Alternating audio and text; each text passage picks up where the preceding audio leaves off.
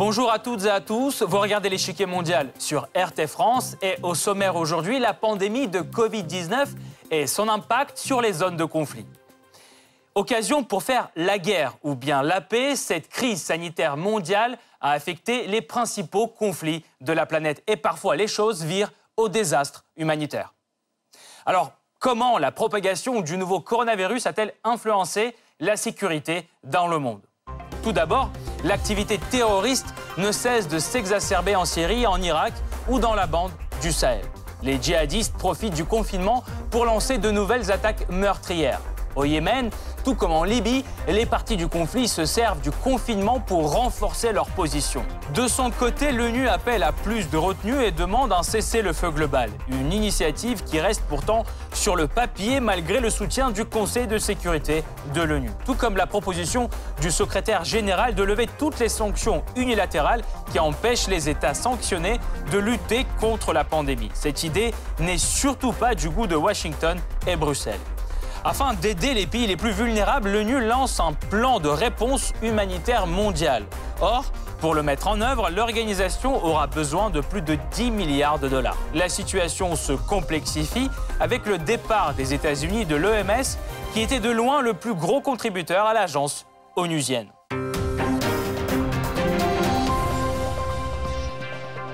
Mais avant de poursuivre, voici en quelques chiffres l'impact du Covid-19 sur le monde et la sécurité globale. C'est le Blitz. À ce jour, 188 pays ont été touchés par le virus. Plus de 26 millions de personnes ont été contaminées et plus de 875 000 en sont décédés. Les États-Unis sont le pays le plus touché avec plus de 6 millions de cas et plus de 186 000 décès. Viennent ensuite l'Inde, le Brésil, la Russie, le Pérou et la Colombie. En moins d'un an, la pandémie de Covid-19 a entraîné une crise humanitaire d'une ampleur sans précédent. Entre 83 et 132 millions de personnes risquent d'être affectées par la famine. Le taux de pauvreté repart à la hausse pour la première fois depuis 1998. Ainsi, 33 millions de personnes de plus vont être contraintes de vivre avec moins de 2 dollars par jour. La pauvreté extrême risque de pousser 9,7 millions d'enfants hors de l'école. Un coup dur est également porté à la sécurité mondiale. Profitant de la pandémie, de nombreux groupes terroristes redoublent leurs attaques dans des zones de conflit. Nombreux sont les cas où le processus de paix se trouve gelé en raison du confinement. Exemple, le différent territorial entre le Soudan et le Soudan du Sud. Enfin, la pandémie risque de bouleverser le cours des conflits dans des points chauds de la planète comme le Yémen ou la Libye. Le Covid-19 plonge l'humanité dans une crise sans précédent. Économie, santé, enseignement, tous les domaines de la vie sont profondément atteints. Et c'est surtout un défi majeur dans les pays en proie à des conflits où la situation sécuritaire était déjà bien dégradée. Par exemple, la Syrie et l'Irak, où l'État islamique redouble d'activités et mène encore plus d'attaques, profitant du fait que les militaires sont souvent occupés à faire respecter le confinement. L'escalade des tensions est constatée aussi au Yémen, où les rebelles Houthis ont utilisé le cessez-le-feu unilatéral de la coalition saoudienne pour s'emparer de vastes territoires dans le nord du pays. En Libye, la propagation du virus a poussé le gouvernement d'union nationale à déclarer un cessez-le-feu. Sauf que celui-ci est fragile car l'armée du maréchal Haftar n'entend pas du tout le respecter. Et cela malgré des appels répétitifs de l'ONU au cessez-le-feu mondial. Le Conseil de sécurité a d'ailleurs adopté une résolution appelant à l'arrêt des combats, mais celle-ci reste lettre morte. Tout comme une autre initiative du secrétaire général qui consiste à lever toutes les sanctions unilatérales empêchant certains États de lutter contre la pandémie. Idée qui est rejetée en bloc par Bruxelles et Washington. Comment explique-t-il ce refus? Par quels moyens l'ONU compte-t-elle aider les pays en guerre? Quel défi empêche la mise en œuvre de toutes ces mesures onusiennes? Enfin, comment la pandémie a-t-elle affecté les conflits en cours dans les points les plus chauds du monde? Pour répondre à ces questions, nous rejoignons tout de suite Myriam Benrad, docteur en sciences politiques de l'Institut d'études politiques de Paris. Madame Benrad, bonjour. Bonjour. Tout d'abord, première question, quelle zone de conflit, selon vous, est la plus affectée par le Covid-19 aujourd'hui? Alors, je dirais qu'il n'y a pas une zone en particulier, mais enfin, je vois trois continents euh, particulièrement euh, touchés euh, du fait de leur vulnérabilité, de leur fragilité sociopolitique et institutionnelle. tout d'abord, l'Amérique latine. On a bien vu que les pays latino-américains ont eu énormément de mal à s'adapter, mais c'est parce que les situations dans les pays d'Amérique latine sont extrêmement fragiles sur le plan politique et institutionnel.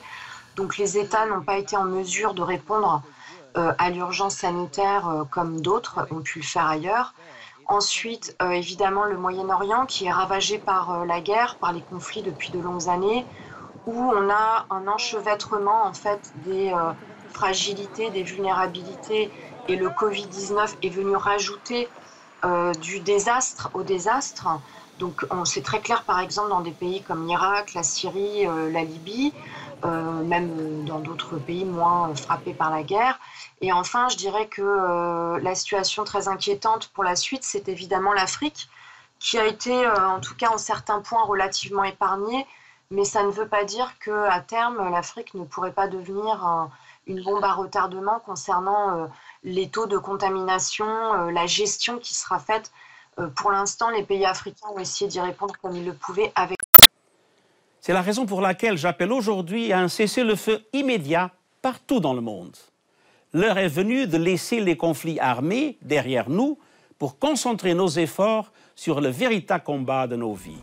En deux semaines, 70 pays souscrivent à l'appel onusien. Vers juin, ils sont 170. Sans oublier l'Union africaine et l'Union européenne, le pape François et l'archevêque de Canterbury plusieurs ONG et des millions de pétitionnaires. Dans cette marée de soutien, une seule voix brille longtemps par son absence, celle du Conseil de sécurité.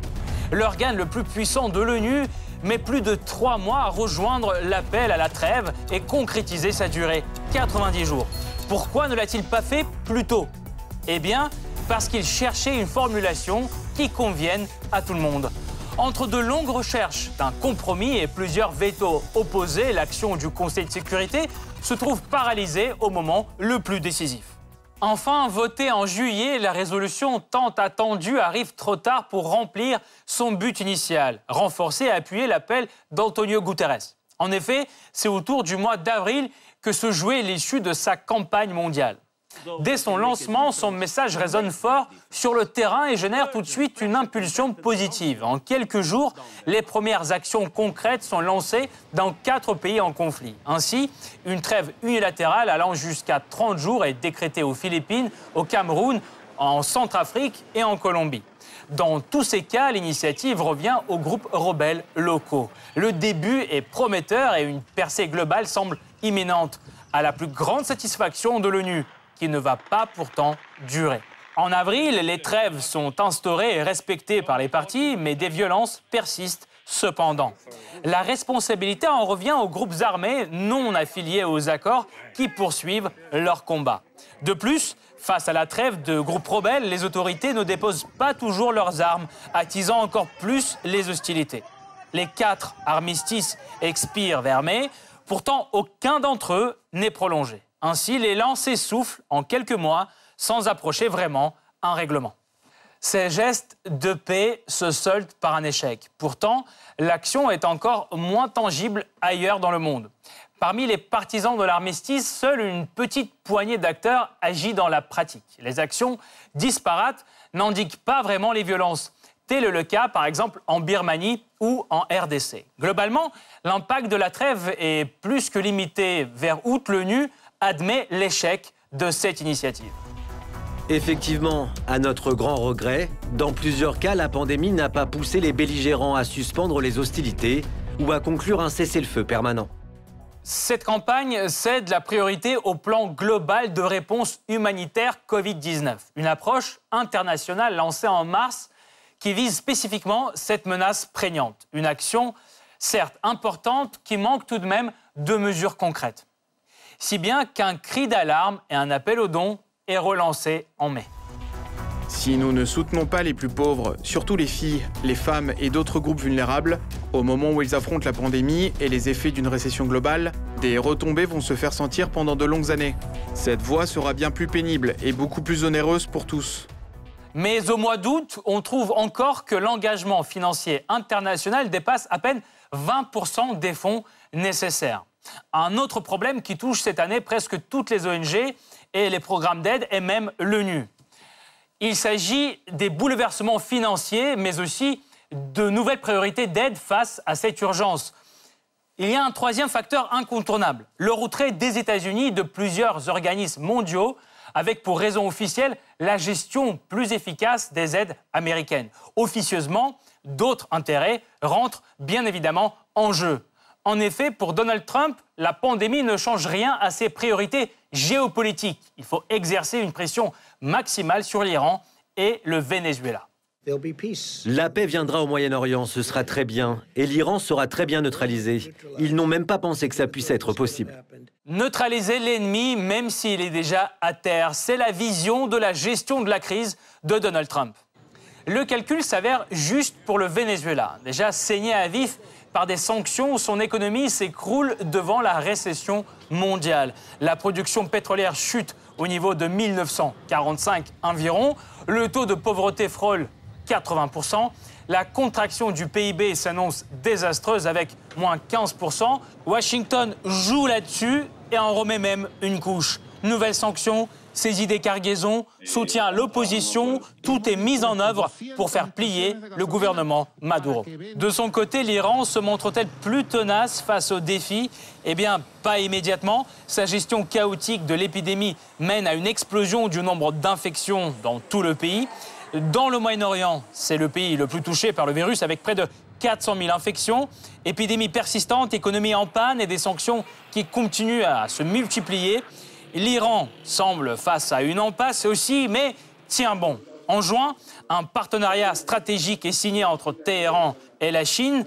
Les injections de fonds chinois sont une perfusion critique pour l'économie iranienne, toujours privée d'accès au marché des capitaux. De son côté, Pékin rêve d'intégrer l'Iran dans son réseau de la nouvelle route de la soie pour y construire une nouvelle voie entre l'Asie et l'Europe, avec l'Iran comme relais stratégique. Pour mieux comprendre l'impact de la pandémie sur le monde géopolitique, nous revenons vers Myriam Benrad, docteur en sciences politiques de l'Institut d'études politiques de Paris. Tout d'abord, parlons de la réponse proposée par l'ONU. Antonio Guterres a appelé pour le cessez-le-feu global, mais cette initiative a malheureusement échoué. L'ONU doit-elle peut-être prendre une approche plus décisive que ça, selon vous? Bon, le problème euh, de la gestion onusienne de la pandémie, euh, ou on va dire plus largement multilatérale, ne fait que traduire euh, une crise du multilatéralisme qui ne remonte pas au Covid-19. C'est ce que j'essaie d'expliquer d'ailleurs dans mon dernier ouvrage. le multilatéralisme est en, quelque sorte un concept aujourd'hui malheureusement un peu obsolète. Mais ça remonte en fait, vous parliez des conflits, ça remonte évidemment au début du millénaire avec un certain nombre d'interventions militaires qui ont été décidées de manière unilatérale, qui ont provoqué des tensions extrêmement fortes au, sein du Conseil de sécurité et entre grandes puissances, l'Irak, la Libye, ensuite la Syrie, bien d'autres crises. Euh, donc, ceux-là même qui étaient finalement, qui se voulaient les tenants du multilatéralisme, ont un peu trahi cette idée. Donc aujourd'hui, on en paye le prix parce qu'effectivement, on voit par exemple euh, la suspicion à l'égard de l'OMS qui est accusée de faire le jeu de la Chine. On voit très bien qu'à l'Assemblée euh, de l'ONU, euh, personne ne s'entend, que les, tensions sont très vives. Le Conseil de sécurité est bloqué, mais encore une fois, ce n'est pas le fait du Covid-19, c'est parce qu'on a eu un ensemble d'événements qui ont en fait complètement remis en cause la bonne entente que les grandes semondes avaient pu passer à une certaine époque. Donc aujourd'hui, il va falloir, d'une manière ou d'une autre, relancer cette gestion multilatérale. Mais encore faut-il qu'il y ait la volonté. Si on prend l'Amérique de Trump, par exemple, Trump n'est absolument pas dans une logique de relance du multilatéralisme. Il veut quitter l'OMS, il veut quitter un certain nombre d'organisations internationales et il, fait un peu, il procède un peu comme il le, souhaite. Euh, donc tout cela est, je dirais, est, très, très beau sur le papier mais euh, il faut des actions concrètes. Et pour le moment, euh, c'est plutôt une gestion euh, unilatérale, très nationaliste finalement, de la crise qui prévaut parce qu'encore une fois, on a échoué par le passé à, donner corps, à donner vie à ce, principe multilatéral. il y a une autre initiative onusienne, c'était la levée des sanctions ou du moins leur assouplissement. parfois, celle-ci a aussi échoué. Pourquoi, selon vous?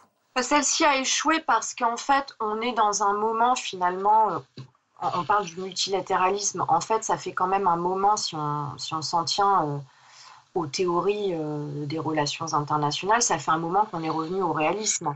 Donc chaque État a sa stratégie, la conduit, euh, que ce soit en termes de sanctions ou, comme je l'ai dit, de gestion interne des crises.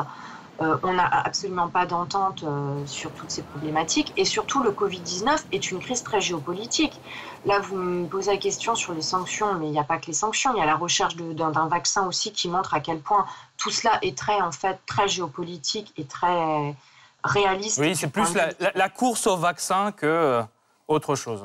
Alors aujourd'hui, il y a la course au vaccin, mais on voit très bien que les grands États, les grandes puissances sont dans une compétition géopolitique ouverte. Ils l'assument. Euh, d'où la faiblesse, encore une fois, des organisations multilatérales.